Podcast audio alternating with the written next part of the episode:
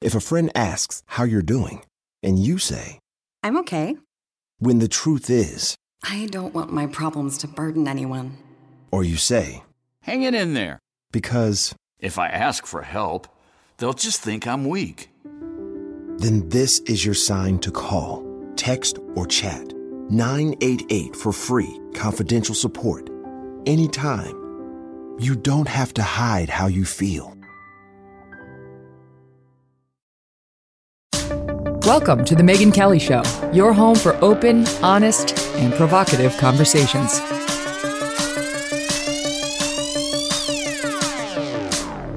Hey everyone, I'm Megyn Kelly. Welcome to The Megyn Kelly Show. We've got a big show for you today. In just a bit, I'm going to be joined by the Daily Wire's Matt Walsh. He is out with a new documentary today that is making major headlines this morning.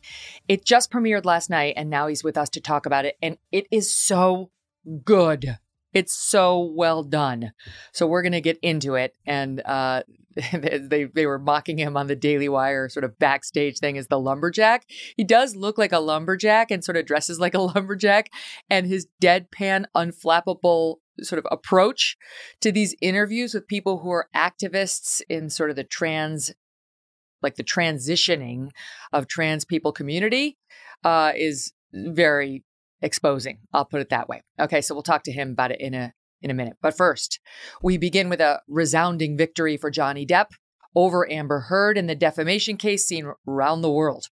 The Virginia jury finding that she defamed him, maliciously making up lies about him, abusing her, in a 2018 Washington Post op ed, awarding him $10 million in compensatory damages and another 5 million in punitive damages. That 5 million later reduced to 350,000 because Virginia has a cap on punitive damage awards.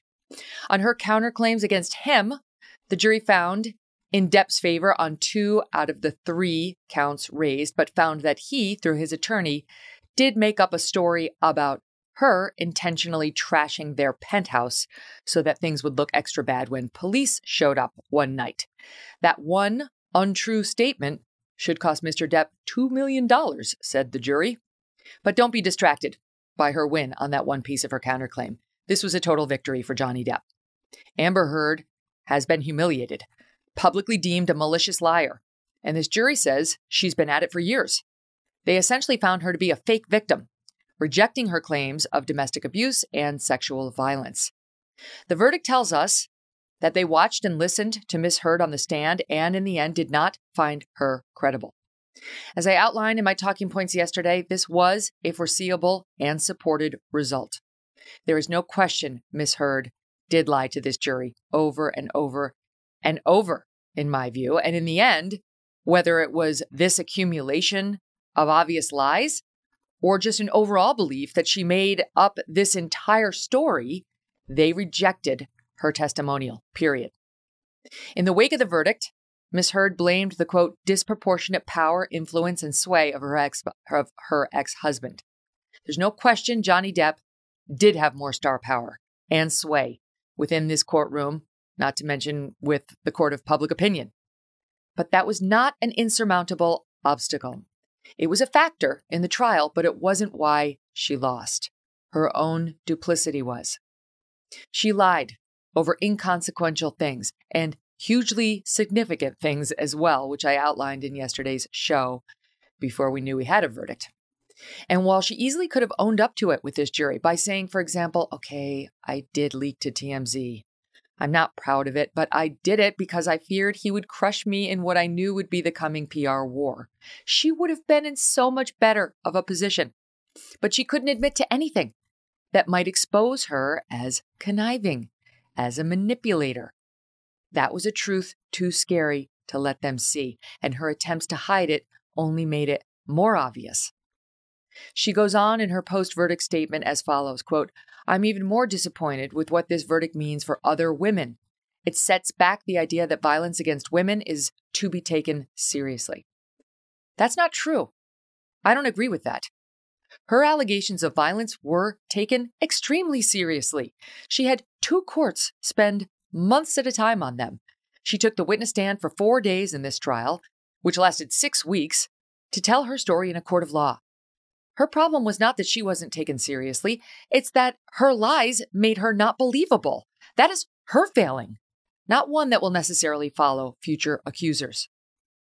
But let's entertain for a minute the prospect that she's right, that other women will now have a have a have to plow a tougher road because of this case. Who's to blame for that? She is. She showed the world that abuse claims require careful, meticulous scrutiny because women sometimes do lie. She certainly did, in my opinion. Why didn't she just come clean about her op ed being about Johnny Depp, for example, something she later accidentally confessed on cross examination but first denied to the jury? Why didn't she just admit that Poopgate was an outrageous prank she and her friend played at a time she was feeling deeply wounded and angry at her husband, instead of blaming it on a four pound teacup Yorkie? Why didn't she just tell the jury, I did pledge my divorce money to charitable organizations, but then I started to worry about my career prospects and thought I might need to save it for myself instead. I shouldn't have said I'd already donated it. I'm embarrassed that I never paid. She lied about these things because they either reflect poorly on her or might have undermined her case. But the lies did more damage than owning these things could have ever done. And they were obvious. Unlike the battles over her abuse claims, where there was evidence that could go either way, these were gimmies. The truth was quite plain to anyone watching, and yet she couldn't and wouldn't own it. To the extent there is now more skepticism of the next woman's claim, Miss Heard has only herself to blame. Heard's lawyer was on the Today Show this morning blaming cameras in the courtroom and the Coliseum like atmosphere that resulted on social media, suggesting the jurors had to be influenced by all of that. Live by the sword, die by the sword, madam. Your client was the one who made this thing public in her request for a restraining order against him in 2016, in her multiple leaks to TMZ, making sure that they would photograph her allegedly bruised face that day, in her leaks of the tape showing Johnny Depp slamming cabinets, etc., which conveniently edit out the part at the end where she laughs at him. And of course, in her Washington Post op ed, calling him an abuser and painting herself as a survivor. She's the one who started this PR war and has no grounds to complain simply because she lost it. Tarana Burke, the woman who first coined the phrase Me Too and who now heads an organization by the same name, called this case a quote, toxic catastrophe and said the country, quote, still has to reckon with why it is so invested in the pain and anguish of violence. How unfair. Amber Heard had her day in court. She had able representation. She was listened to and rejected. That does not reflect some, quote, investment in the pain and anguish of violence by America. It means the jury didn't think she proved her case. To the extent Me Too was a means of calling out and calling to account abusers who use a power imbalance to sexually harass or abuse women in the workplace, it was a noble mission. And there's no question it's done a lot of good. No one misses Harvey Weinstein, Les Moonves, Larry Nassar, or many others. To the extent it turned into a witch hunt against men who were disliked for other reasons, or who were guilty of mild workplace transgressions that could easily be dealt with and moved past, but instead suffered a professional death penalty, or to a place where accused men suffered a presumption of guilt, it needed a correction. All a woman deserves is the right to a fair hearing, not the right to be believed. Accused men, the same. Each party got that in the Depp v. Heard case. The system worked just as it's supposed to. Which leads me to my last point about the courts. While not infallible, the courts are our last best vestige against social justice warriors like the ACLU here, who actually wrote this op ed for Amber Heard, who care more for blanket assertions of victimhood than they do for hardcore proof. Had Johnny Depp never involved the courts in this matter, he would still be presumed an abuser. Had Chicago never appointed a special prosecutor, Jussie Smollett could still paint himself as a truth teller. Had Kyle Rittenhouse never gone through the court system and been acquitted by a jury, he would still be operating under a cloud of accusation and suspicion. Our courts have done an admirable job of rejecting the search for social justice and instead prioritizing evidence and the law. It doesn't always happen, and law schools right now are full of wokesters who have a very different mission. But at the moment, the courts remain predominantly a place where the true administration of justice remains the mission. That is not a toxic catastrophe, it's a triumph. Joining me now to discuss it all, Mark Geragos. He's a trial lawyer and managing partner of Geragos and Geragos. He's also the co-host of the Reasonable Doubt podcast with our buddy Adam Carolla. The living room is where you make life's most beautiful memories. But your sofa shouldn't be the one remembering them. The new life resistant, high performance furniture collection from Ashley is designed to withstand all the spills, slip ups, and muddy paws that come with the best parts of life. Ashley high performance sofas and recliners are soft, on trend, and easy to clean. Shop the high performance furniture in store or online at Ashley.com. Ashley, for the love of home. Mark, welcome back. So, what did you I- think of the verdict? I, um, given kind of the non sequestered jury, given the absolute uh, internet uh, drubbing of Amber, the only thing I think I was surprised at here at the end was that she actually prevailed uh, and got two million as basically an offset. I was a little. Uh, I wish I could be as positive and. Um, uh, I guess, uh, spiritual about the court system as you in your monologue, because I was I was dismayed to some degree at the reporting and the commentary um, after the verdict. I mean, I a lot of people I greatly respect didn't understand that the five million of the punitive damages was immediately remitted down to the 350 cap. Um, a lot of people did not understand that she I mean, part of what the jury instructions were in this case. I mean, when you break down the jury instructions in the verdict form, it's really kind of eye opening to some degree. He was suing her. Uh, basically, for a headline that she retweeted and did not write, she was suing him for something that Mr. Waldman, his uh, agent slash lawyer, had said. I mean, there there's a reason this case was brought in Virginia. It would not have survived in California. Well, she may not have written the headline to the Washington Post piece, but she she it was submitted under her name and the body of Say, the body of it much- was from She her. didn't write much of this based on No, the ACLU wrote it, but but it was submitted by her. She took ownership of it. I'm only making a distinction between the headline and the body because you, typically the way the op-eds work is you write the body of it, and then the newspaper gets to slap whatever headline on it they want. So I would even give her a pass on the headline, but there's no question she stood by what was in the body of the piece, and she stood by the headline too. She just wanted the jury to think it wasn't about Johnny Depp, which they totally Yeah. rejected. Yeah, well, they rejected that, and I thought that was, you know, one of the things I counsel the lawyers in our office uh, and and uh, any others that I speak to is don't run away from bad facts. If you have Right. bad facts, deal with them because that's the quickest way to a jury rejecting your client's case is when you try to stand on your head to get around what the bad facts are. And in this case, part of what you were talking about in the monologue was exactly that. Why run away from stuff that are much uh, that are, I think, much more easily explained and much more plausible when you just tell the truth? Right. So this is I'm I've been dying to talk to you about this because you and I looked at her direct testimony which was given it ended on a Friday right before they took a week off and we both found it compelling. And Right. you know, I've dealt with a lot of domestic violence survivors, so have you in your practice.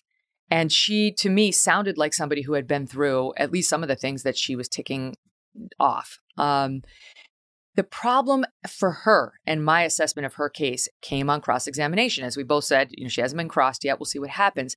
And I understood all the points that Camille Vasquez was making on the actual abuse claims. Like, here's a picture of you looking gorgeous and perfect the night you claim he punched you in the face. Like, all that was very good. You normally don't have that when you're cross examining somebody claiming this. Um, and tried to go after the photos that she had submitted as be, having been doctored and so on. Okay, that could have gone either way. Like, I wasn't necessarily convinced by that piece of the cross that it didn't happen. It was all her- so far. Okay, yeah. hundred percent. It was all her other lies that made me say, this is not a truth teller. I was going to say, and they were all self-inflicted wounds. I don't want Yes. to demean Camille's cross but that you know the cross was a workmanlike cross and they were all self-inflicted wounds by amber. I just didn't understand it. I don't know if she was not mock cross but mock cross is something we often do where you take your client you have somebody that you know or yourself. I i used to do it myself but it really does great damage to the attorney client relationship. So now i'll right. roll somebody in who can be the bad guy but there you quickly find out people hang on to the weirdest things when when they're on cross that make no uh, moment or have no moment or any great uh, moment uh, at the end of the day and they just they wed themselves to it inexplicably I think if she just owned, for example, the things I ticked off in my opening talking points, it would have won favor with the jury. Contrary to her probable belief that it would have cost her with them, I think it would have gained her standing with the jury because it makes her look bad, makes her look small, makes her look insecure and somewhat petty. And I think they actually would have said, Oh, poor girl. Like she was in a bad place. Like this was not a person at way, her best self. By the way, you know what the proof that you're right is? They answered questions in the special verdict that basically said, we believe her up to a point. I mean, she had, she got $2 million mm-hmm. by, awarded by a jury when she was caught flat footed repeatedly. If she had just owned it, she may have washed this out. Yeah. So she, the reason she couldn't, and all this, all the lies that I was ticking out, off in the talking points are, I don't know how to describe, maybe process lies. It wasn't necessarily, she never got caught dead to rights in a lie about the alleged abuse. It's not like they have a videotape of the moment of alleged assault that shows something else. It was all stuff around the allegations that, as I said in the talking points, were gimmies. She didn't have to lie and you know the legal term for that obviously would be materiality. Nothing of that she was lying about was going to affect the material nature of the questions that were going to be asked of the jury. Remember you can talk about the internet you can talk about the audience you know, the outside audience, if you will, the public audience. But all that matters at the end of the day is who won the verdict and the jury. And they knew what their questions are going to be. They knew what the jury was going to be asked. And none of those things would have mattered on the questions that were asked of the jury, except that when they get the instructions about somebody who's willfully false, that's that's what you get. You get we're not we don't believe her. We don't. Uh, you we, blew it. We'll take, yeah, we'll take yeah. her this far, but not all the way. It's like talking to your your you know partner who you suspect of cheating on you, and he's like, "I didn't cheat on you. I didn't cheat on you," and but then he's like, "But this is where I was," and none of it checks out. And you're like, okay, I don't have videotape of you cheating, but you were not at that restaurant. You were not with that buddy, and you did not take the Uber you said you did. It's like, that's how we draw conclusions. Okay, so let me talk about her lawyer who goes on the Today Show to complain about the Coliseum like nature of these proceedings. She did not want cameras in the courtroom. They weren't in the UK courtroom. That case was decided by a judge, not a jury. And she's blaming that. And in addition, um, She's saying that she's going to appeal and she likes her chances because she says this judge wrongly excluded certain evidence that she thought should have been in. Here's a little snippet. How is Amber? We had an enormous amount of evidence that was suppressed in this case that was in the UK case. They were able to suppress the, the medical records, which were very, very significant because they showed a pattern back going all the way back to 2012 of Amber reporting this to her therapist, for example.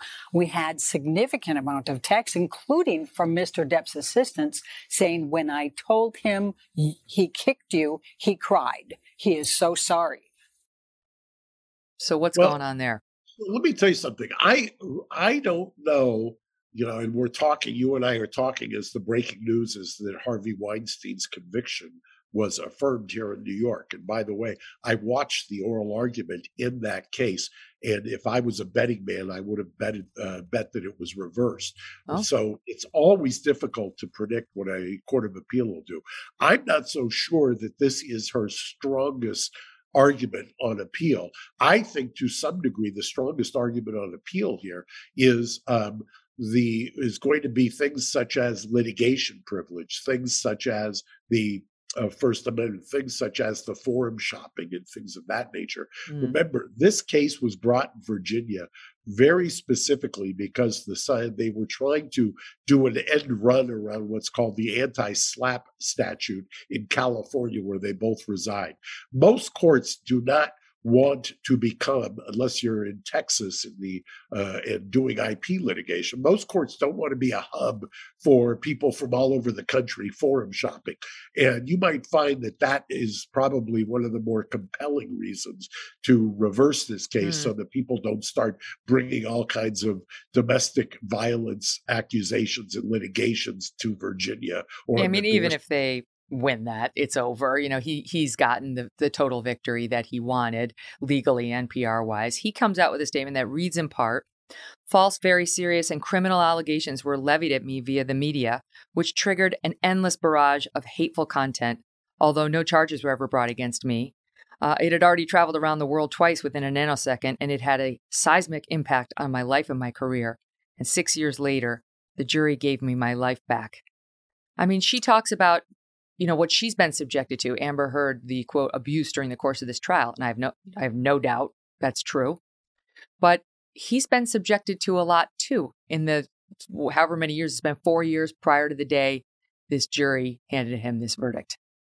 Well, our friend Adam Carolla, I think, said it best when he said, only somebody like Johnny Depp, who's got F me money, could actually go through this not once but twice in order Yeah. to try to redeem himself. And certainly, uh, that's not the calculation that most people have at their disposal because this is, you know, has been a sojourn for him and a journey for him. And I've been quite frank. If you, if I were advising him, I would have said this just isn't worth it. He thought it was, and he uh, he gets the last laugh.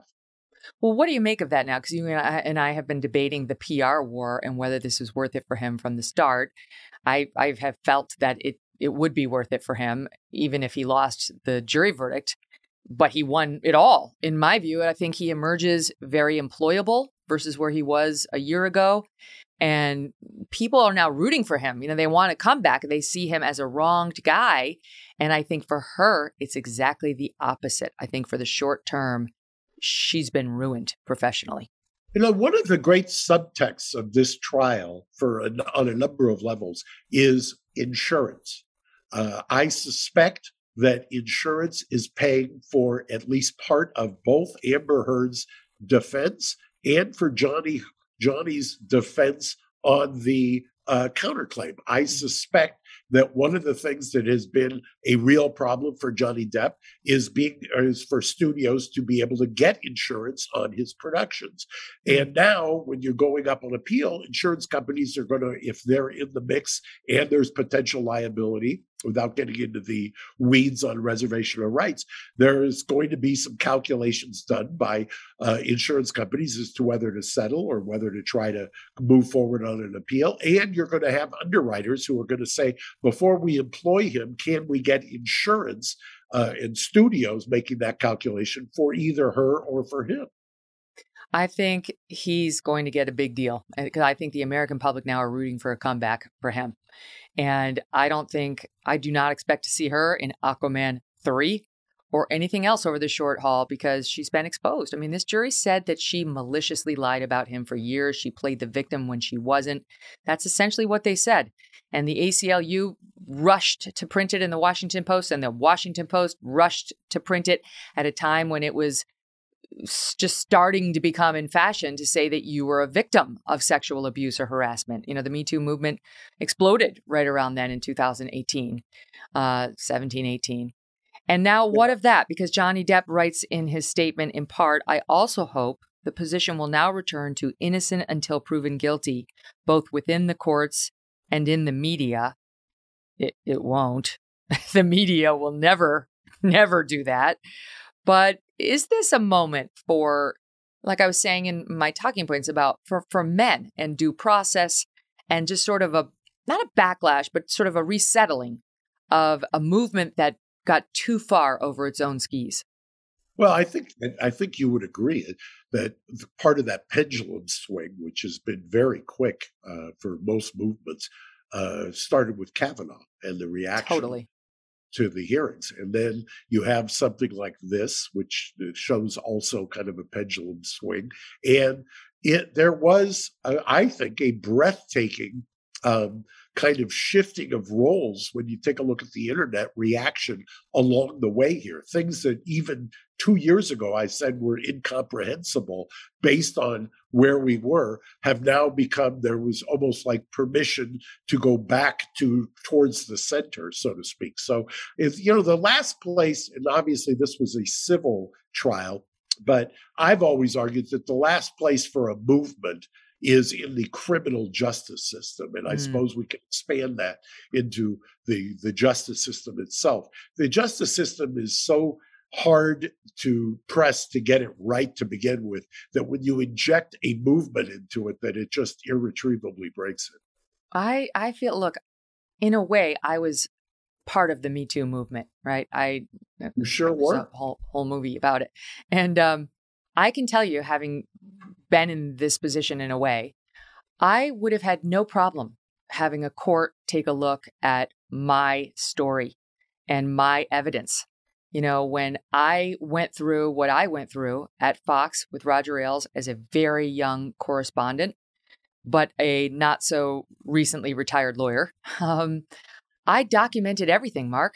I had volumes of journals with entries.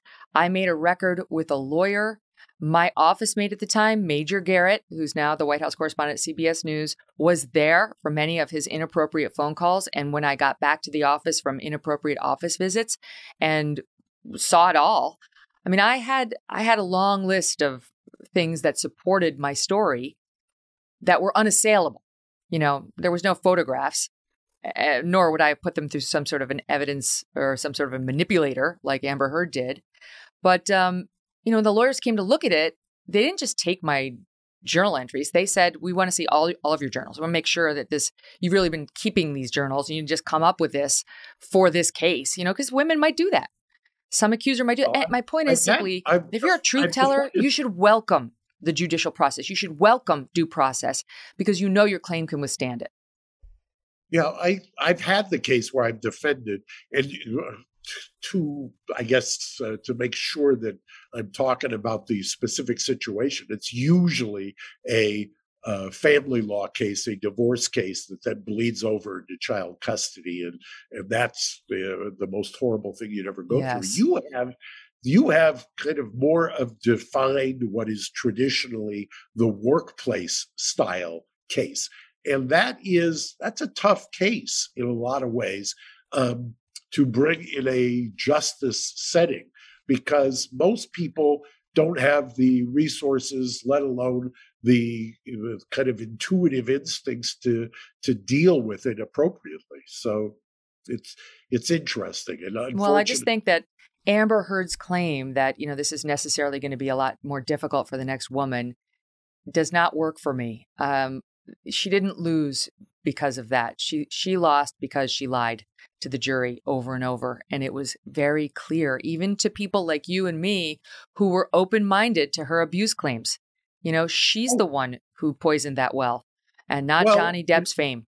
If we could stick a fork in one axiom that kind of grew out grew out of this it would be believe all anything because that is not the presumption so that is turning the presumption on its head and we live in a country that is based on due process a presumption of innocence and that uh, it was scary how quick we came to abandoning that well, trust but verify, or maybe just verify. Just verify. Mark Geragos, always a pleasure. Thank you so much.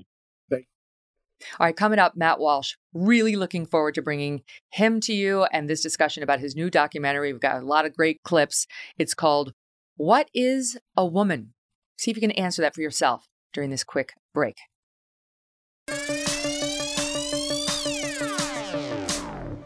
We are so happy to welcome back to the program Matt Walsh. For the past year, he's been hard at work on a new documentary called What is a Woman? It was just released last night, and almost immediately, the Daily Wire says its website came under an attack in an attempt to disrupt the premiere. Subsequently, some users were not able to watch it. And there is a reason they don't want you to see this film and that you must. Uh, the Daily Wire reporting that this was still the biggest live streaming event in company history. Now, Matt Walsh is known for his witty sense of humor, and at times the documentary is very funny. He's just deadpan. He's like unbreakable. I listened to a, a another podcast uh, from the Daily Wire with everybody sort of backstage, and the director was saying, "Don't play poker with Matt," and it's 100% true. Um, but at its core, this film has a very serious message and one you really are going to want to hear. He interviews some of the top gender affirming, gender affirming doctors in America. That's a thing. He investigates why children are being pushed toward hormone therapy and even life altering surgeries, young children. And he looks into how the transgender movement also affects women's rights. Matt, so good to have you back. How you doing? Doing great. Thanks for having me. Good to be here. Congrats. Congrats on the release of the Thank film. you. I'm glad you have your lumber, lumberjack outfit on. As always. As yeah. always. I heard them mocking you for that on the backstage bit. Um, so I didn't realize that you were doing this when you came on over the past year, and it was a very worthwhile effort. So when you were doing this film, What is a Woman? It was before Ketanji Brown Jackson was asked that question at her confirmation hearing. And what a perfect bookend to your project, right? Like you never could have known that when your film was probably being edited, the next Supreme Court justice would refuse to answer that very question on the grounds that she's not a biologist. Yeah, it really uh, it, it really worked out tremendously well. There are so many things throughout filming this uh, this documentary where it, it, fe- it felt almost like divine intervention at certain, certain points where things fell, fell into place, and at the same time on the other end of the spectrum, we're like confronting pure evil uh, as well. So um, yeah, we obviously couldn't have planned that, but I also think that that's not entirely a coincidence because sort of as over the last year, um, and it hasn't just been me asking this question, but myself and others uh, have been asking this question of what, what is a woman? As we've as we've noticed that um, it's a very simple question that all by itself sort of brings the gender ideology house of cards come tumbling down. So i think it's, it was kind of working its way into public consciousness and then with that supreme court moment sort of exploded onto the scene and then we announced our film as we were already planning to do right on the heels of that and um, and so it uh, really really worked out i guess It was a lot tougher for even the average Joe to answer than I would have expected. You know, if you sit down from a gender affirming person, I guess I kind of expected some slipperiness. I didn't expect it from regular old folks out there on the street, whether it was middle America or Times Square. Here's just a bit of what Matt found when he came to New York City to ask people this question. This is soundbite 14. what is a woman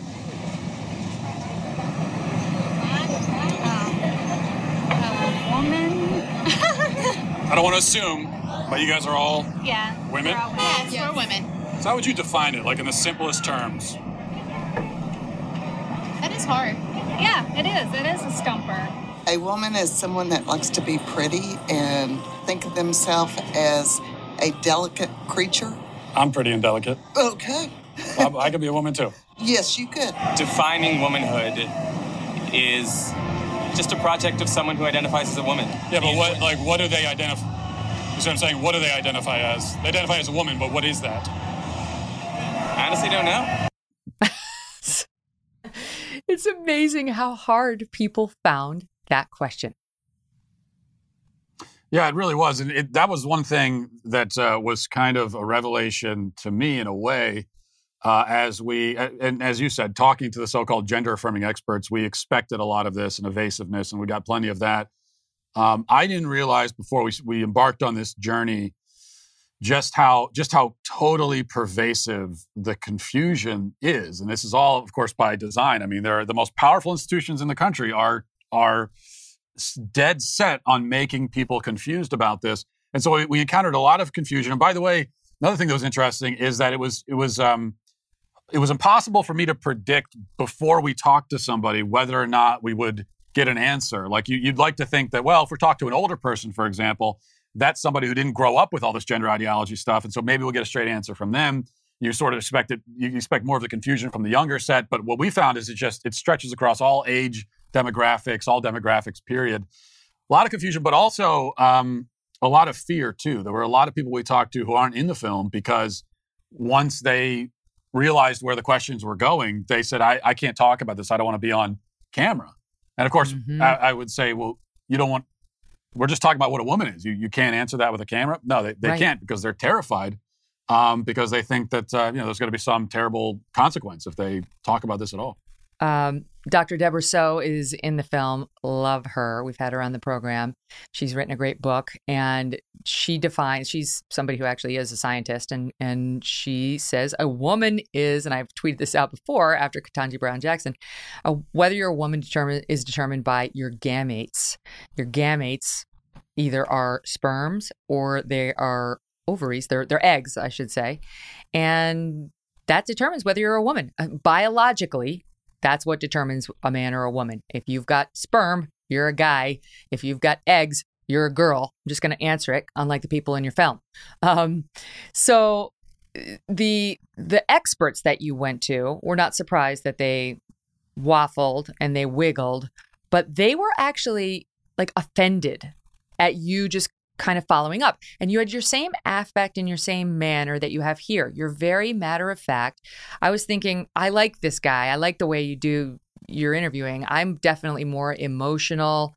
I'm more passionate, you know, half Italian, half Irish. It's that kind of combo. I know you got some Irish in there, but I like how you just didn't show your cards, but still they were getting so angry. They were getting so annoyed at you, um, especially the blonde guy at the University of Tennessee, Patrick Grzanka, Tr- right? Grzanka.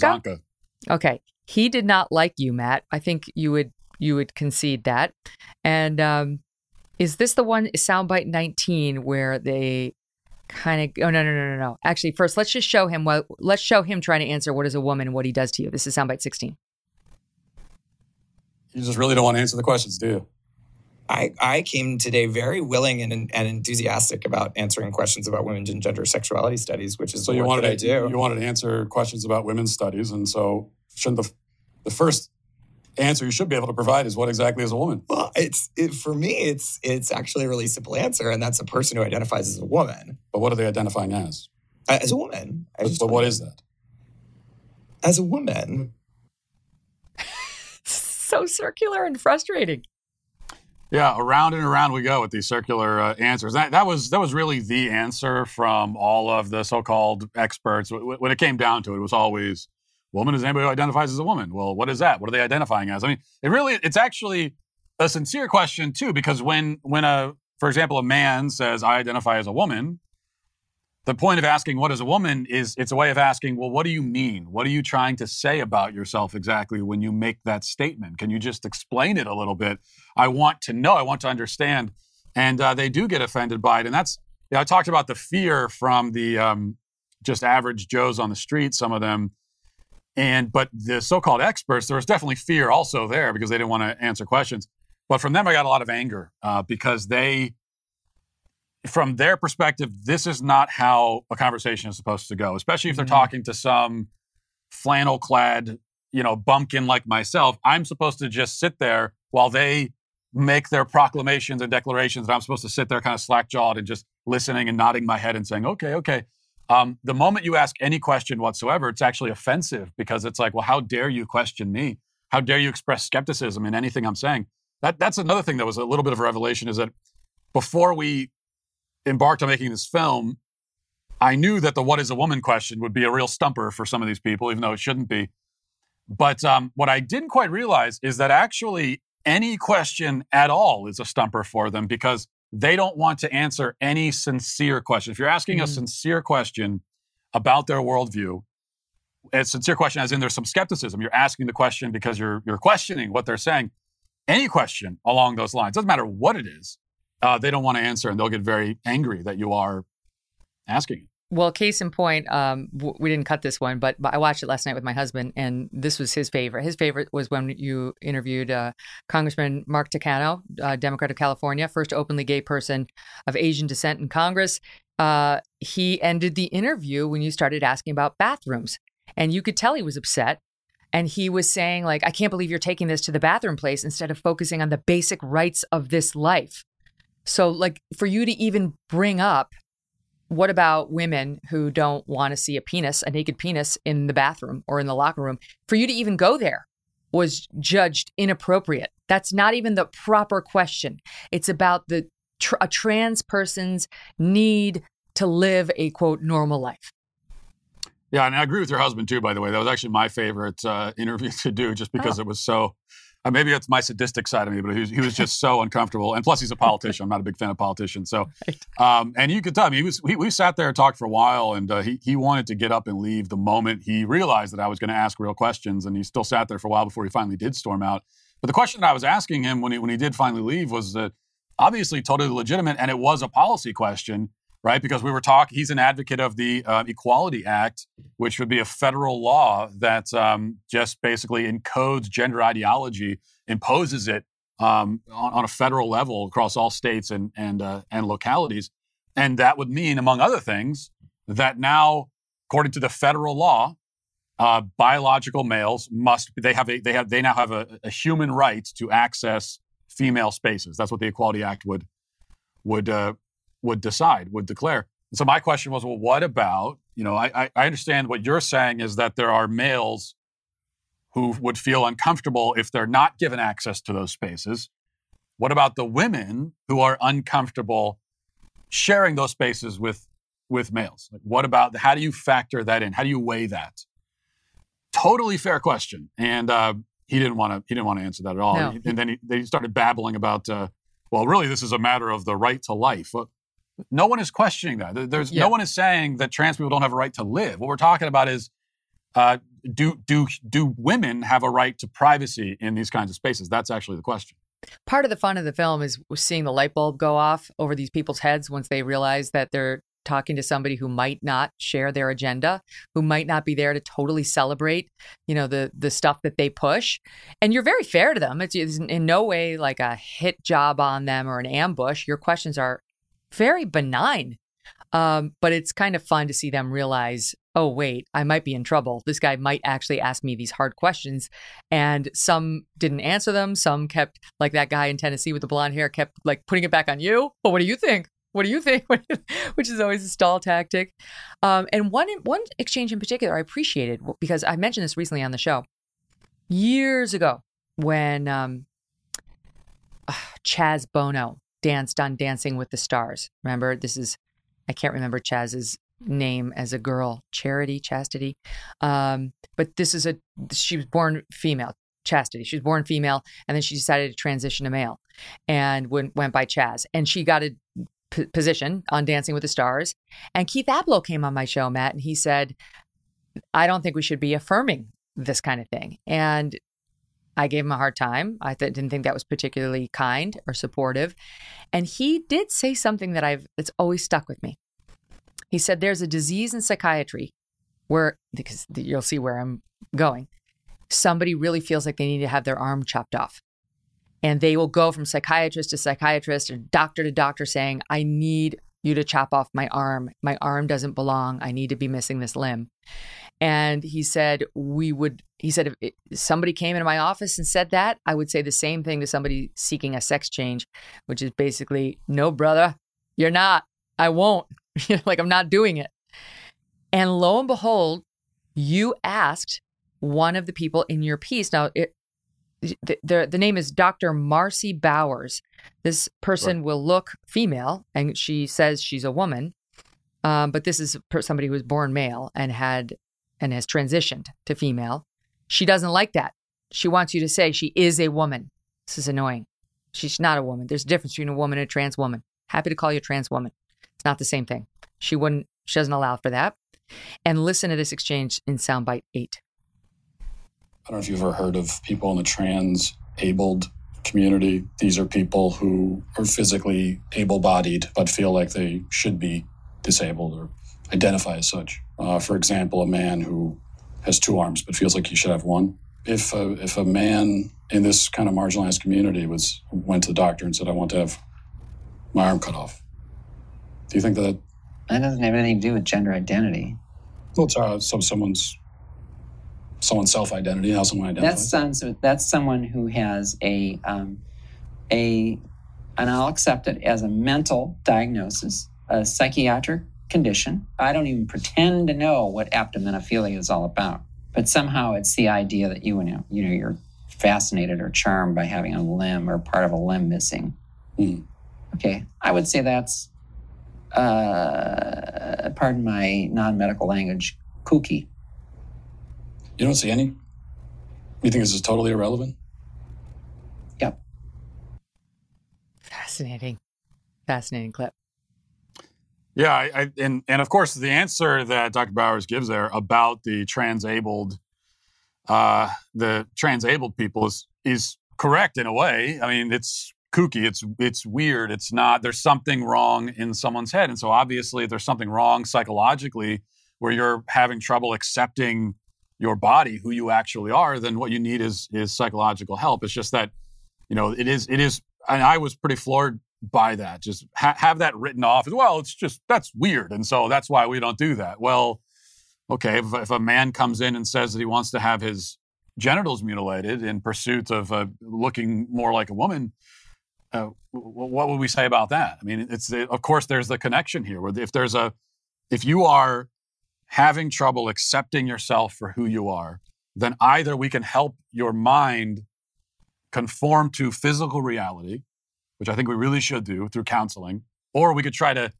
change physical reality to conform it to your misperceptions. And uh, in, in any other circumstance, we would say that no, you, you you try to help the mind, not not change the body, except when it comes to this. Mm-hmm. Well, that's the thing. So it's like left untouched, virtually all of children going through a stint of gender dysphoria will grow out of it. I mean, it's, I've heard Abigail Shrier said it was over 70%. I heard in your film over 80% from one of the doctors. The numbers are very, very high. If you leave this kid alone who says, I think I'm actually a member of the opposite sex, they'll grow out of it. It's a phase they'll grow out of. So there's, it's extremely dangerous and fraught to start chopping off body parts and putting them on puberty suppressors and cross gender hormones and so on. And yet, not only are parents doing this, the entire medical community has surrendered to this and supports it. Yeah, this is uh, this is why we're talking about the the institutions in this country that have that are conspiring, and that starts with the medical community. That's another thing that comes through in the film, not just the film. Maybe mentioned Ab- the work Abigail Shrier's done as well, and her important book on this subject. And it, the the really terrifying thing, especially if you're a parent, um, and especially of you know kids who are still living at home with you, you start to realize that you really can't there are these these institutions you, you should be able to trust and you really can't. You can't trust the medical institutions. You can't trust counselors therapists and that doesn't mean that they're all bad but what it does mean is that you can't just assume now that they're in this position and so therefore you can at least have some minimal level of trust. Uh, that's just uh, that's that's gone. That's obliterated uh, which just speaks to the, the need for more vigilance among parents um, and uh, especially if you're sending your kid to public school and they're having conversations with their guidance counselors and everything else, you have to be very vigilant and aware of what's uh, what's being said. Well, that reminds me of what Jordan Peterson told you uh, in an interview in the film, and I'll I'll let that be the tease to to what's coming up next. Jordan Peterson on affirming, on gender affirming care. Much much more with Matt Walsh right after this quick break. I'm joined today by the Daily Wire's Matt Walsh, and we are talking about his brand new documentary, What is a Woman? Matt, we should tell people where they can find it. Yeah, that's probably a good idea. Uh, whatisawoman.com is, uh, we go to Daily Wire, but whatisawoman.com will direct you there. But the film is on uh, Daily Wire and it's available to watch right now. And is it, you know, has the coordinated attack to make it undownloadable by whoever did that to you guys last night over? Like, you can get on. Yeah, we've we've uh, our our tech team was working overnight to get it under control, and uh, and I think they've fixed the problem. So um, and it was it was something that look we we had uh, even in spite of that with this with this DDoS attack, and I don't pretend to know exactly what that is. They were they were trying to explain it to me late last night, and it wasn't quite sinking in, but. Um, it was definitely a malicious attack from somebody who doesn't want anyone to see the film. And even in spite of that, we still had, as you mentioned, uh, record numbers here at the company, and now it's you know the, the film is out there, and uh, you know th- so these silly. things with the let. Right, and it's the- like it- the, it- the Daily Wire is a news platform. You have every day to put this thing on the air. Like, what did they think they were going to accomplish other than just drawing more attention to the film? Exactly. It, always backfires because now you're just you're you're making another story around the film and it's more excuse for us to talk about it. So it it, it never works in the end. Yeah. And it's not like the Daily Wire has the platform for tonight and only tonight. It's like you guys are there every day. It's always downloadable, you know, like anyway, it's silly. Somebody didn't think through their attack. All right, so back on the subject of gender affirming care. Because this is definitely something that Abigail Shrier calls attention to in her wonderful book, Irreversible Damage. Talked to her many times on the show about how these poor parents who get a kid who is not gender dysphoric at all coming home one day saying, Oh, now I think I might be the opposite sex.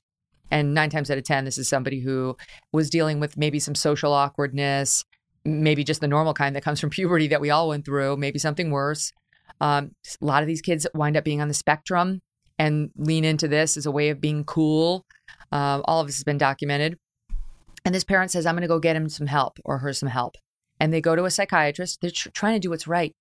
And they don't know that they're basically feeding their kids like lambs to the slaughter uh, into a system that has a total agenda. And it's not about truth or help. It's about, quote, affirming whatever the kid tells them. You're a girl who thinks you're a boy, you're a boy. You're a boy, you're a boy, you're a boy. And you asked Jordan Peterson, the sage of Canada, about this. And here's a little bit of what he had to say, soundbite 21. There's no such thing as a gender affirming therapist. That's a contradiction in terms. Why? Because you don't affirm if you're a therapist. It's not your business to affirm. You come to see me because there's something wrong. Maybe you come to see me because a destructive element of you is wreaking havoc in your life. I'm on the side of the part of you that wants to aim up, man. That's what I'm on the side of. Okay, now I don't know what that means in your case, but we're going to talk about it. Am I going to affirm what you think? No, it's not up to me to affirm it. You don't get a casual pat on the back from a therapist for your pre existing axiomatic conclusions. That's not therapy, that's a rubber stamp. Hmm. He's so articulate.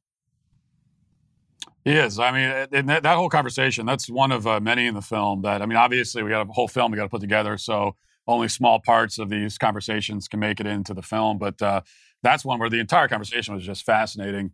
And it was also, he, he was towards the end of, of all of this. And it was just really uh, a breath of fresh air to, to hear for some sanity, um, especially from someone who's who's who's been in this world and is an, is an expert in the same world. I mean, the, the, very first person we talked to in the film and also in the actual timeline of shooting the film was a, a, a gender affirming therapist who was ready to affirm me as a woman because I said that I like scented candles. And you know, that's kind of like funny and you, you laugh about it because it's so absurd. But like so many other things with gender ideology, on the surface, it's funny because of the absurdity. But then you look one layer deeper and you think, well, this is terrifying. That um, because I'm not actually confused, but there are so many people that are confused and have issues. That's why they're in therapy. And you're ready to affirm somebody even just based on that. So it's actually not a mm-hmm. joke at all. And what what uh, what Jordan Peterson said is obviously correct. I mean, the whole idea of affirmation, either from psychiatrists and the psycho uh, or anybody in the, the therapy world, or even from doctors as well, because we have gender affirming therapy, and then also now we're, we're they tell us about gender affirming surgery. They don't say sex change surgery anymore. They say gender affirming. Well, the whole idea that you that if there's something you have to have something about you that allegedly already exists that, that you, you have to go to a doctor or a therapist to affirm those things. I mean, if that's true and that's real and it already exists, then why does it need to be affirmed? If you actually are a woman, let's say, then why does that need to be affirmed from anyone? I i I know that I'm a man, in, in spite of what some of the things that I said in the film. I actually do know that. So I don't look to anyone. I don't care if anyone affirms that. And if somebody walked up to me and said, Well, you're a woman, it wouldn't cause any crisis in my life. I, would just laugh at them and say, Well, you're confused. That's ridiculous. So if some if you feel if if there's something about you that you think needs to be affirmed, then um, then I think that that probably means that there's that there's some confusion there, and that's what the therapy should be.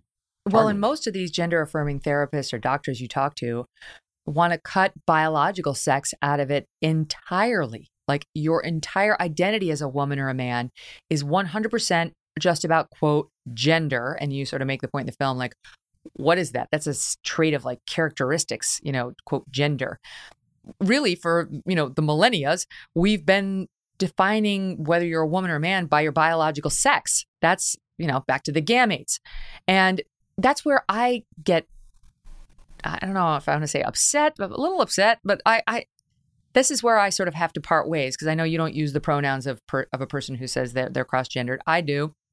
It's fine. Everybody makes their own choice on that. But I do draw the line at actually having to say that, for example, Lia Thomas is a woman. Lia Thomas is not a woman. Lia Thomas is a biological man who transitioned and is now a trans woman. And I will treat her with respect. I have a severe disagreement with her her swimming against biological women.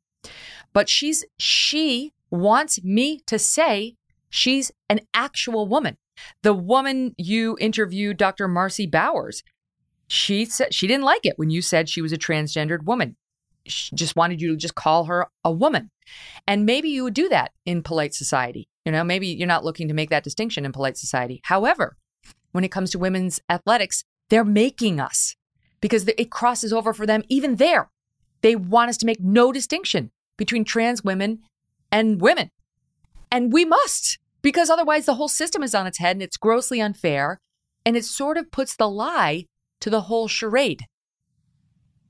Exactly. It's it's they they want you to conform, you know, while they say that their own self-perception should be respected, uh, your your perceptions don't matter. Your perception has to conform with what they're saying. That's what we what we hear from trans activists and from gender ideologues in general.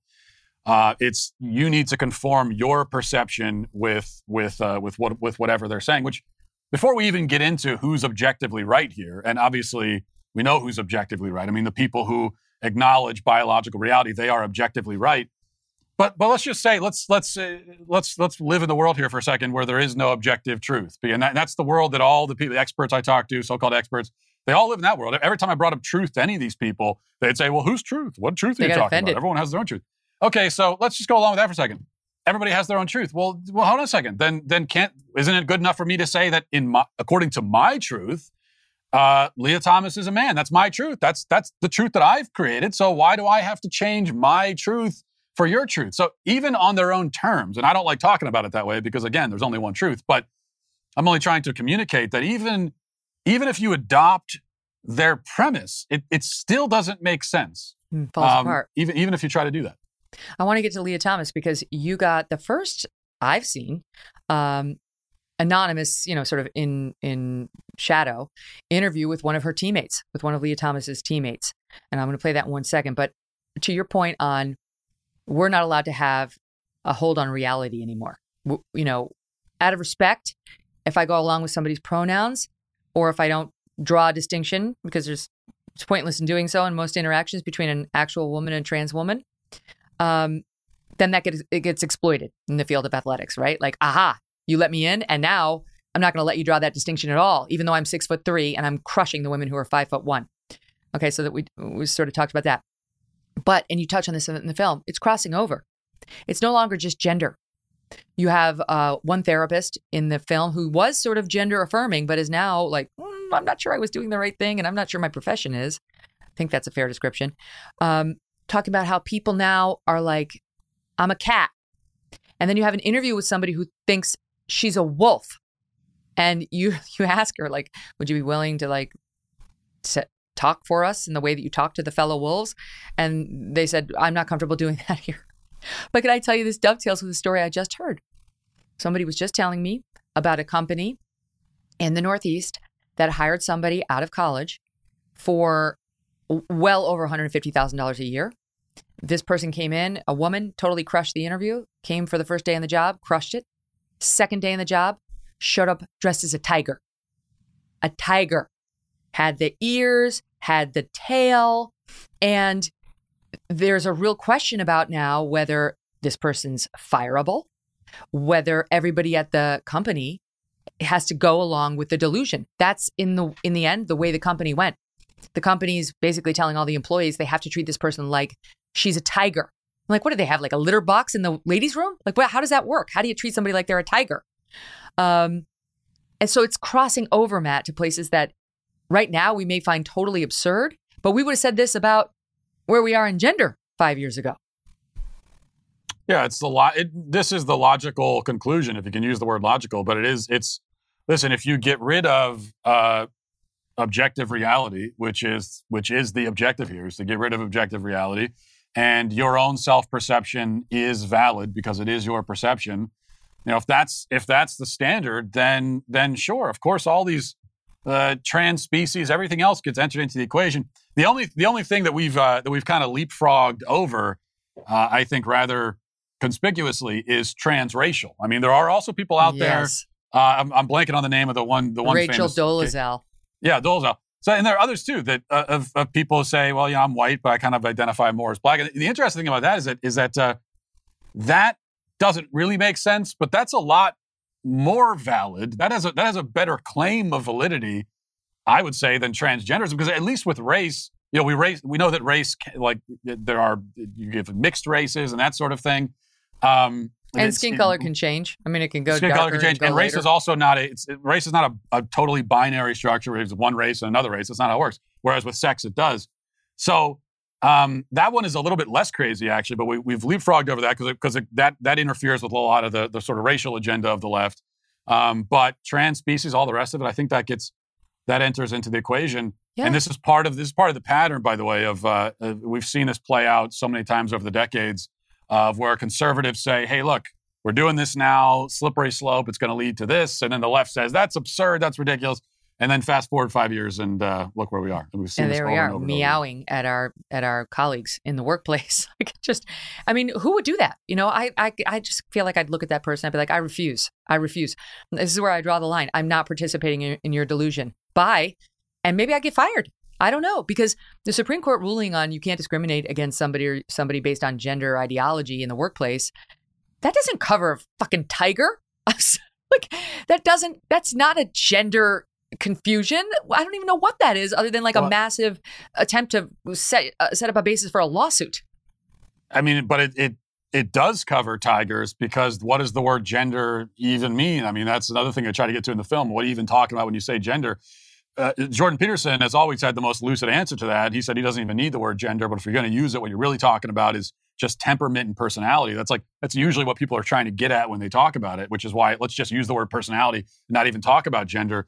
But because it's this uh, it's this vague, ambiguous catch-all term, and anything could be a gender now. I mean, there are people, uh, you know, libs of, of TikTok on Twitter is always digging up these videos on, on from TikTok of people that say, "Oh, I'm, uh, you know, I identify as the gender of a cloud, or uh, my gender is a is a Yes. number or a color, like cake. all kinds of things." they had a So cake somebody yeah. said she was a cake gender the other day Right? Yeah, yeah, cake gender. Yeah.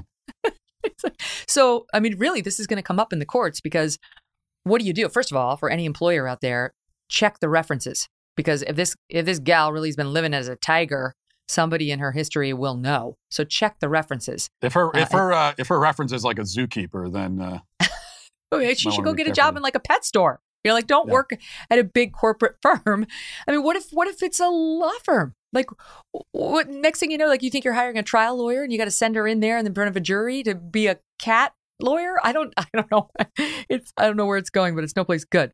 All right, let's talk about Lia Thomas because I was fascinated that you got one of her teammates. Um, this is first again I've I've seen one of the teammates actually on cam but incognito, and it's absurd that they have to do it, but I understand why. And she's worried about being called transphobic and so on. Uh, and here's what she has to say about swimming with Lia Thomas and at the UPenn swim team. Soundbite five.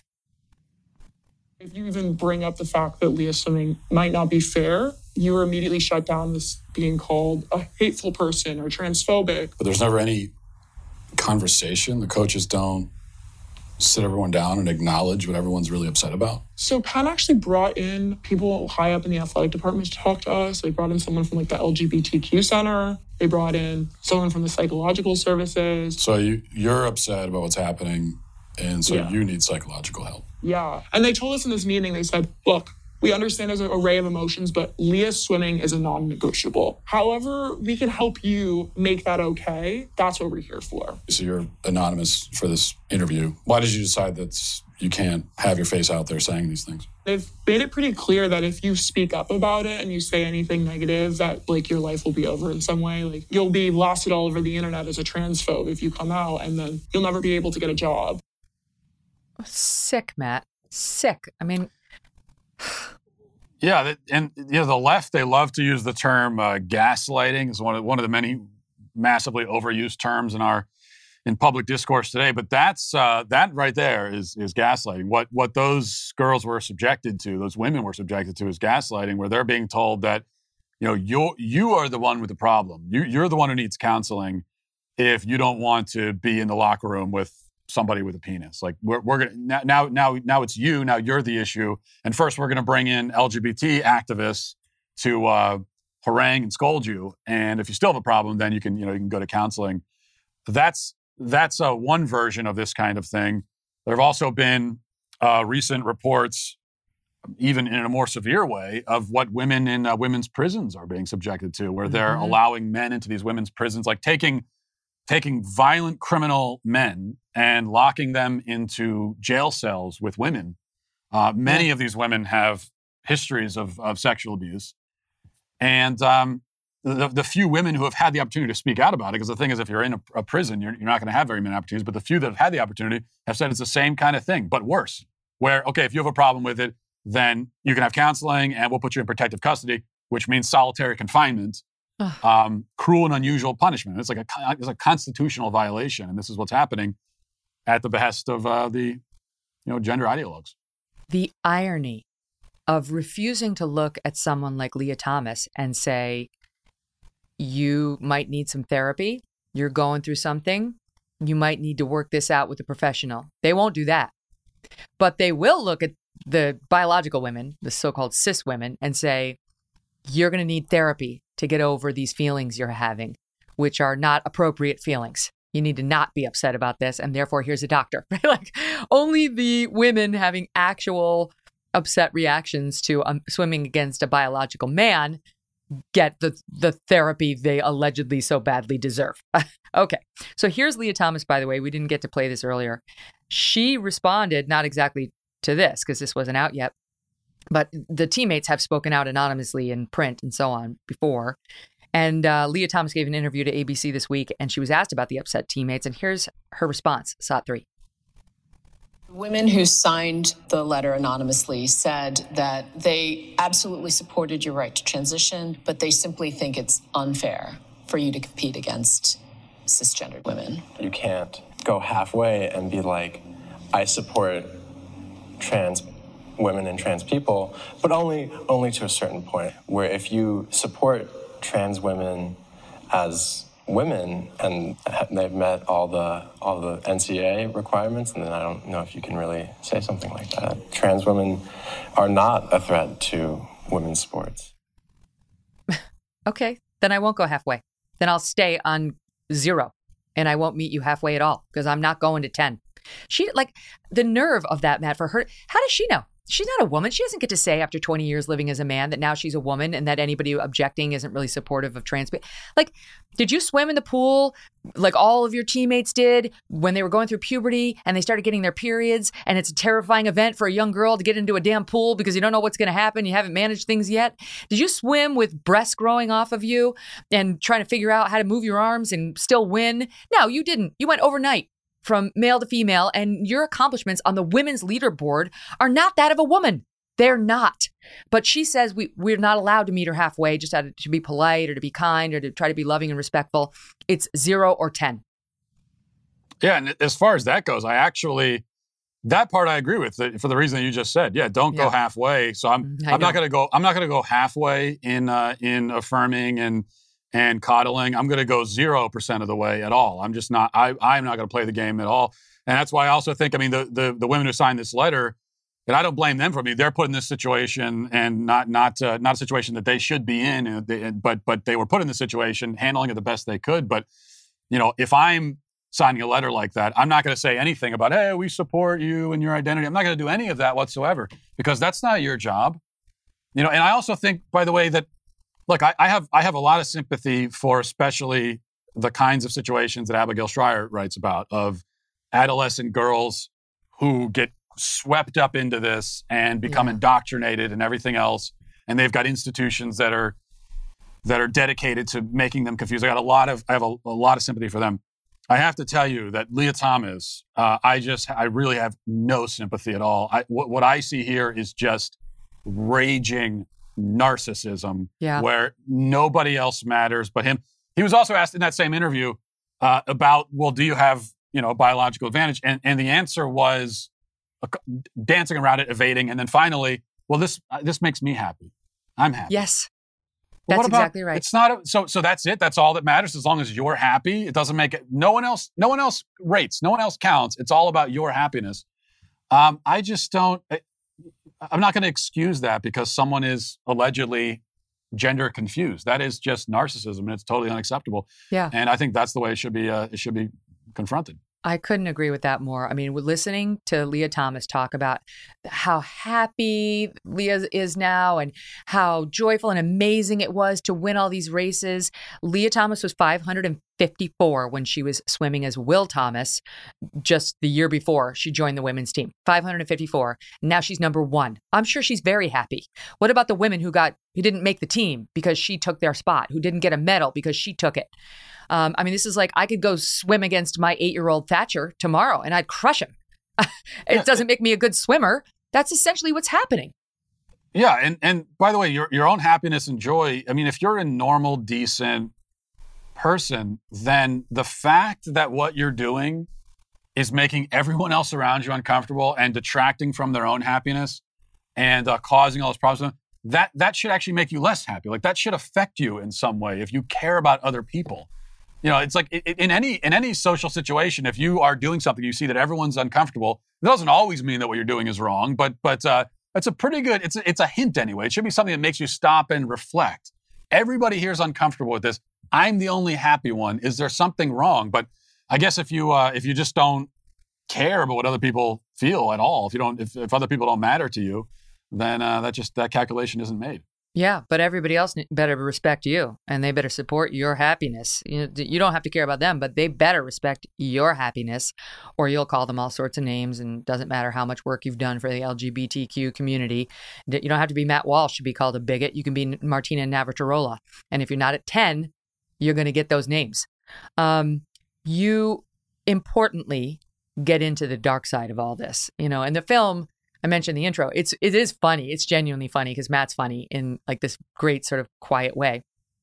But it takes a serious turn because this is a serious matter. It's genuinely no laughing matter when you get to what they're really doing to our kids, and um, you get into some of the consequences. And I, this is why I love um, Dr. Miriam Grossman. She's connected with UCLA. She's the voice of reason, right, of the whole piece. That's that's the the woman who's the voice of reason, and she explains you guys got to watch the film. It just gets into everything you want to know about this issue in such depth and, and in a way you can understand, and with uh, humor where appropriate and with gravity where that's more appropriate. But Miriam Grossman explains where this came from, where the trouble came from.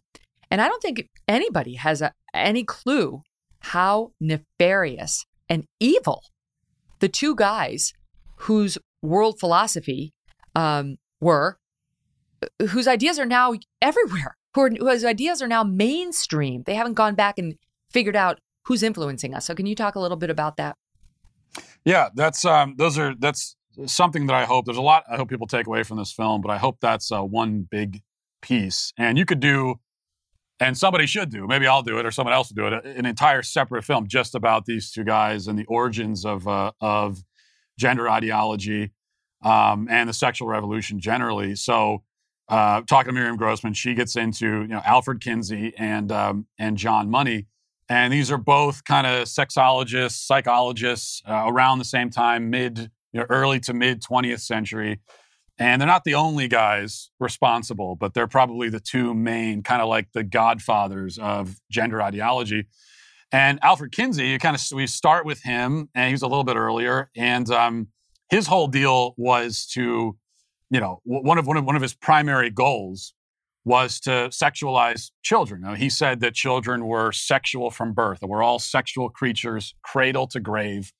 Um, and not only that, he was very invested in this idea that um, kind of like normal, healthy, so-called traditional relationships are. Uh, uh, it's all it's all a fake. I mean, really, when you get down to it, and you really talk to people, everybody's kind of a deviant and a pervert.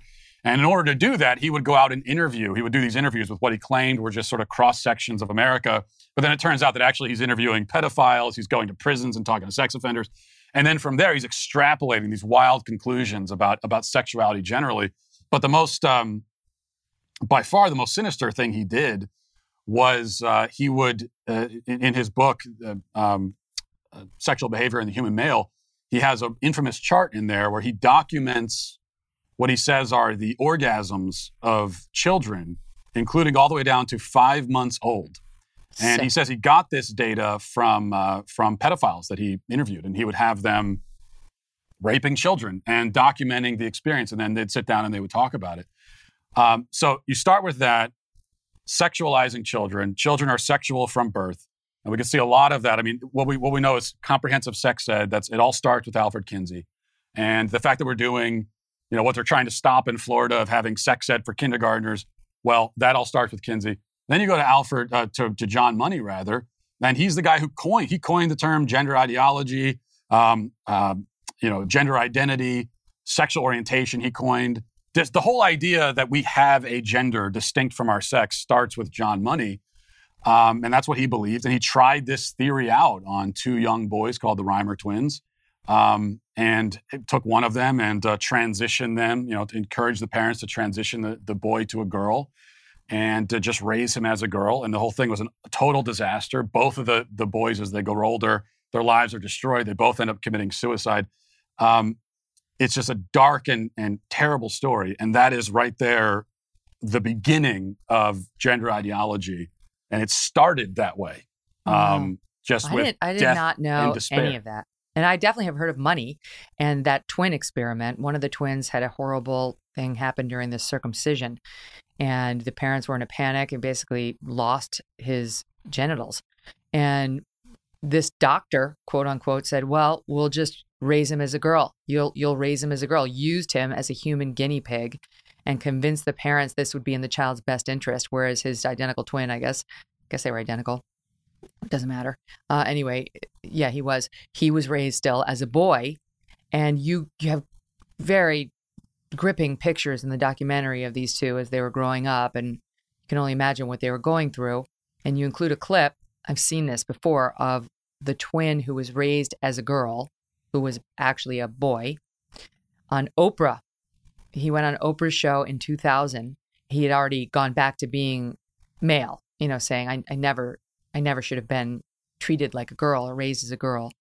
Uh, and this is obviously uh, not long not long before he took his own life. Here's David Reimer on Oprah. I never quite fit in. Uh, uh, well, the girls would do their things with their Barbies and things like that, and that wouldn't interest me. Mm-hmm. And uh, things such as trucks and uh, building forts and uh, you know getting to the odd fist fight and mm-hmm. climbing trees. That's the kind of stuff that I like, but it was unacceptable. So I'd never. As a girl. As, as a girl, I had no place to, to fit in. Mm. The damage that guy did is everlasting.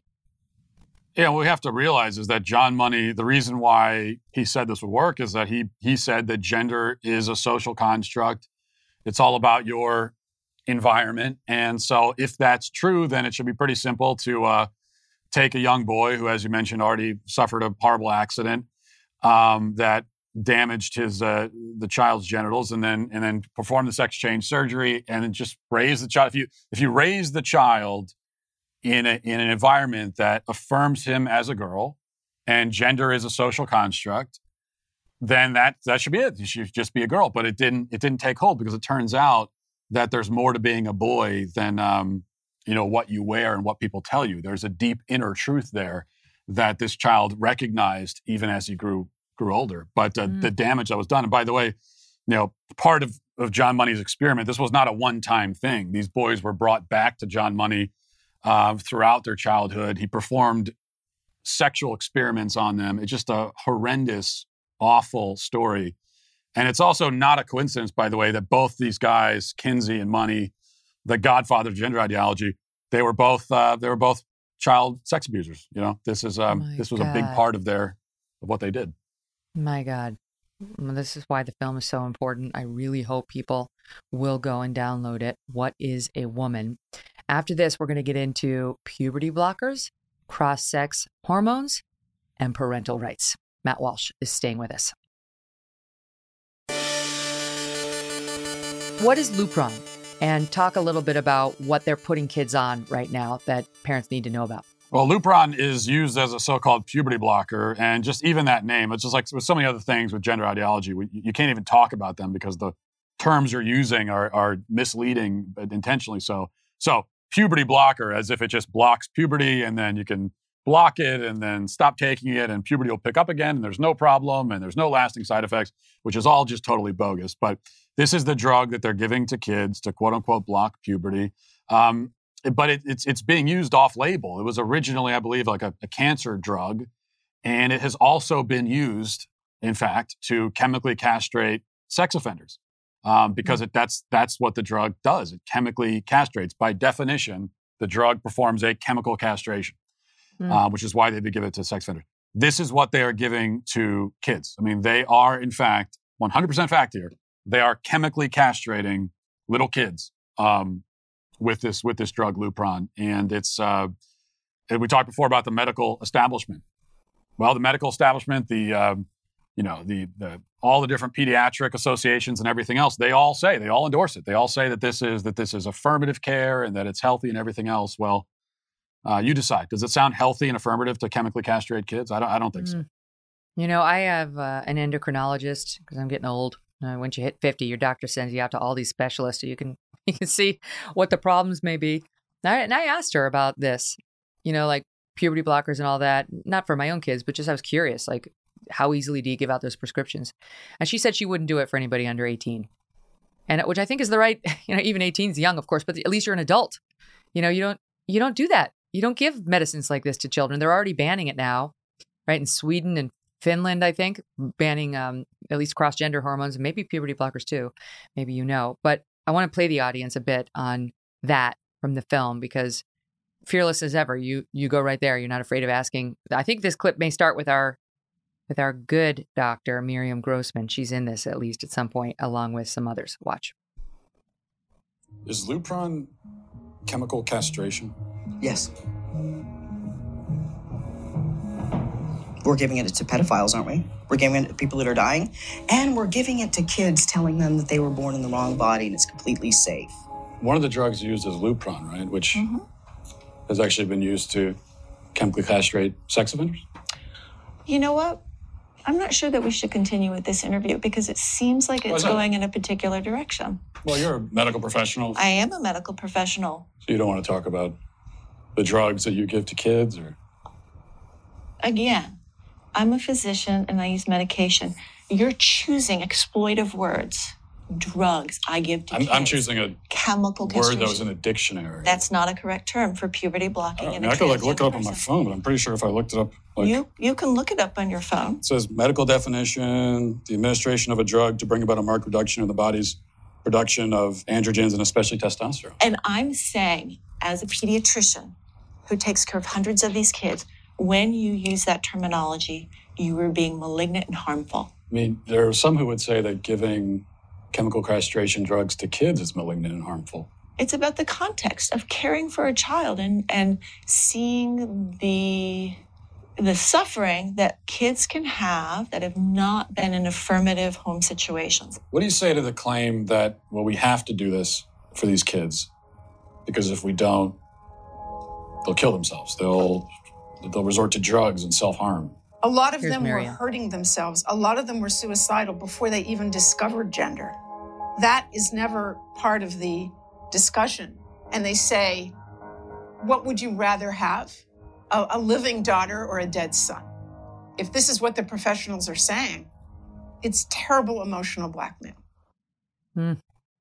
Matt, is Lupron something they give to boys and girls, or just boys? Um, I mean, it's given to it's given especially to boys, and if you look at the medical definition, which I which I provided to uh, to uh, Dr. Forcier, there is the name of the pediatrician. It is that's a marked reduction in the body's production of androgens and especially testosterone. So that's it's it's a reduction in the in the testosterone.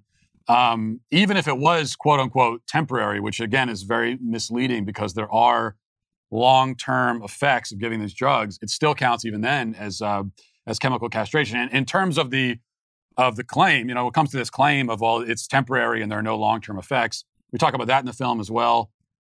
And the reality is that we are we, we know quite a bit about how these drugs affect kids, and even based on what we know, um, it's pretty clear.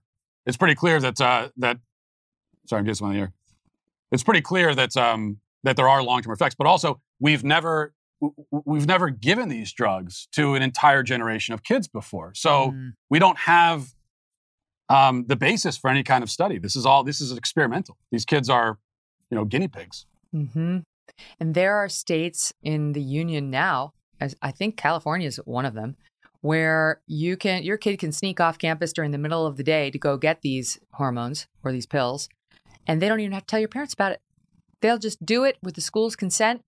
The parents know nothing about it, which is very dark. Like that's now you're really abusing my child or allowing abuse to take place during the school day when I think she's studying English without my consent or even a heads up to me. Parental rights in this whole thing.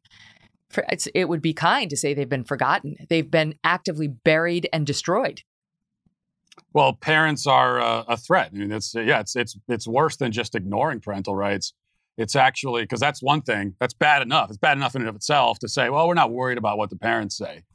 Um, it's actually worse than that because what they're saying is that the the parents are a toxic harmful element. And so um, we, we, we have to protect the kids from the parents. And that's what that's the way that a lot of schools are approaching this. This is, this is what they're saying to the kids. Look, it's, that's why I say gender ideology is a is a cult, and it, it functions like a cult in so many ways. And what's one of the first things that a cult does? Like if you're actually going to join a cult, if you're going to become a Scientologist or something, one of the first things that they do is they isolate you yes. from people that are closest to you. They turn you against your own family. They want they don't want you to have any connections outside of this world. And it's the same thing with gender ideology. The first thing they do with the kids is uh, cut them off from parents, any friends who are not quote quote affirmative, and mm-hmm. and isolate them in this world where there won't be any of these sort of outside influence. I mean, we talked about Jordan Peterson before. That's one of the ways in which he first came to international fame is Canada was passing a law that would have made it that did make it a required thing for you to use somebody's pronouns of choice. And he spoke out against it, saying, That's insane. I shouldn't be facing penalties for not using somebody's gender pronouns. And Canada's gone off the reservation in more ways than one. You scored an interview with the dad. This was big news when it happened, who lost custody of his child over this. Can you set that story up? Yeah, this is this is in. We have to remember that in Canada, I believe that this case started actually before this law was even passed. Yet he's still somehow being, uh, or they're trying anyway, to kind of uh, penalize him according to this law. But now in Canada, it's con- considered conversion therapy. You know, like conversion therapy is is outlawed in Canada, and they've already done this in a, in a, in a lot of states in this country. Now, when you when you think when you hear conversion therapy, you think that uh, what they want you to think of is like electroshock therapy, all this kind of all this kind of sinister, evil stuff that they're doing to, to kids to change their sexuality. And that's not what they mean. Um, conversion therapy now, especially in Canada, is look if your if your daughter says I'm a boy and you do not use male pronouns, then you are guilty of conversion therapy because you're trying to convert your daughter into a girl, which she already is. You know, if you if you are affirming someone in the identity that they actually are, you are converting them, which is mm. totally backwards and absolutely insane. But that's that's what they're doing in Canada. And so there was uh, one father that we talked to who's out on bail right now um, in the middle of this custody dispute and everything else, and he was actually arrested for failing to affirm his daughter as mm. a boy, failing to use the you know the the preferred pronouns. Uh, this is this is actually happening. It's happening in Canada, and it's making its way to the United States too. I mean, what a nightmare. Here's a clip, soundbite 20. My ex wife brings my child into BC Children's Hospital. I get a call less than an hour into that appointment is that they were going to pump her full of cross sex hormones within the hour. And I put a halt to that. I said, no. There was no evaluation. They were just going to do it right away. they agreed to, to stop for the moment. They figured, well, let's get the dad on board too. This is all going to be better. Let's just get everybody on the same page. I said, it's not going to happen. So I get a letter from BC Children's Hospital in December of 2018. And it says that under the BC Infants Act, they will start injecting my child with cross sex hormones. And I have two weeks to respond with legal action if I so choose. And he's lost, right? I mean, so far they've gone against him at every turn, and he, he no longer has custody of his child. Yeah, this uh, and he's fighting back. He's fighting heroically. Um, but imagine, imagine that being presented with that choice. Like you can either lie to your child and abandon them to this delusion, which so often leads to despair and suicide. By the way, so you can do that, um, or you can never see them again. Like those are your two choices, and that's Oh those those are the choices that parents are being given in uh, in Canada. It's like it's it's unthinkable, and I, I was really surprised and encouraged by you know that father talking to him. He had a, a lot of uh, resilience and not nearly as much bitterness as I would have. I mean, I would just Yeah. be. Uh, I, I would be able to barely be able to speak about it because I'd be so so angry. But he's uh, he's fighting back, and um, this is what we need parents to to do. One of the things I love about Abigail's book, uh, Irreversible Damages, she offers real solutions for parents who are going through this. And they're not necessarily for somebody who's got like a very young child who seems to have gender dysphoria. Typically, it affects only males. Like historically, it was only a thing that would affect males. But she, her book is more about the sort of the, the contagion, the craze that's sweeping teenage girls right now. And she does talk about it as a contagion based on the work of this Brown University um, researcher, Lisa Littman, who we, we've had on the show too. And Abigail makes the point that virtually all of these young girls in particular, you will find spend hours and hours on YouTube, on Reddit, on TikTok, and there are all sorts of rabbit holes they can go down that show them exactly what they quote need to do to be affirmed top so-called top surgery. It sounds like a nothing. Top, they mean double mastectomy. Well you're, you'll have tubes coming out of you. I mean they're going to chop off your breasts and this is something that now girls as young as 10 who are developing breasts want done to them. Um, it's happening with very young teenage girls in our country and she just talks about what what what should you do? And she you, you got to read the book but basically she says you know like get your kid off off the internet for like a year. I mean if this happened to my family I, we'd be going to europe without any devices for a year. With our family we'd be certainly going to church every weekend and she wouldn't be having any contact with people who are pushing this stuff on her. None. Uh, so there are things you can do other than take them to some gender affirming therapist who's not on your team who's on the team of some weird social agenda that you probably don't agree with um, the darkest part we talked about doug's favorite interview Mine was with, I think, Scott Newgent, who used to go by Kelly. We saw a clip of him in the, in the beginning of that one last mashup. And Scott lived his life as a woman and then was a woman, is a biological woman, and then transitioned to male and is deeply regretful about what he's done to his body with all the affirming care he received. And then she, I don't know what his pronouns are now, and uh, very gripping stuff. Here's just a sound, a soundbite, a sample from Scott on what what happens to children when they go the surgical route. For the first time in history, a marginalized group has a huge dollar sign on the top of their head. We have five children's hospitals in the United States promoting that. What? That's a phalloplasty. That's a bottom surgery. We have five children's hospitals in the United States telling girls that they can be boys at $70,000 a pop in a surgery that has a 67% complication rate. That will kill me from infection that I can't sue on. We're butchering a generation of children because nobody's willing to talk about anything. I have three kids.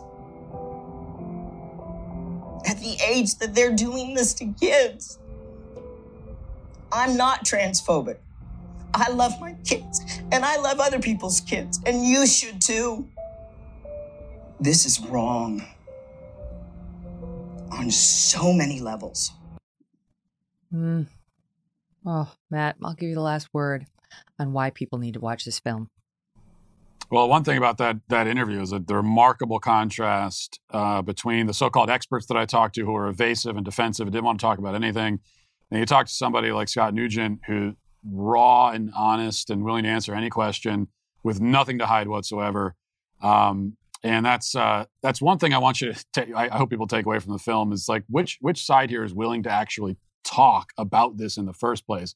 And I think that kind of tells you everything you need to know. And I, I also want people to see, uh, as you said, there are a lot of there there are parts that that are are funny um, because of the absurdity of this, but there is a there's a real darkness underneath all of it, and so I want people to realize and have the same realization that I had filming it, which is that um, this is not just some sideshow. This is not something that is you find only with the weirdos on TikTok. This is all over the place. It's everywhere. It's infested every part of our society, and it's doing real harm to people, adults and and especially children. Yeah. Um, and I hope pe- pe- people see that and and, and uh, realize that watching the film. Well done, Matt Walsh. Well done, Daily Wire. Whatisawoman.com to find it. We'll talk more. Thank you so much for listening. Thanks for listening to The Megyn Kelly Show. No BS, no agenda, and no fear.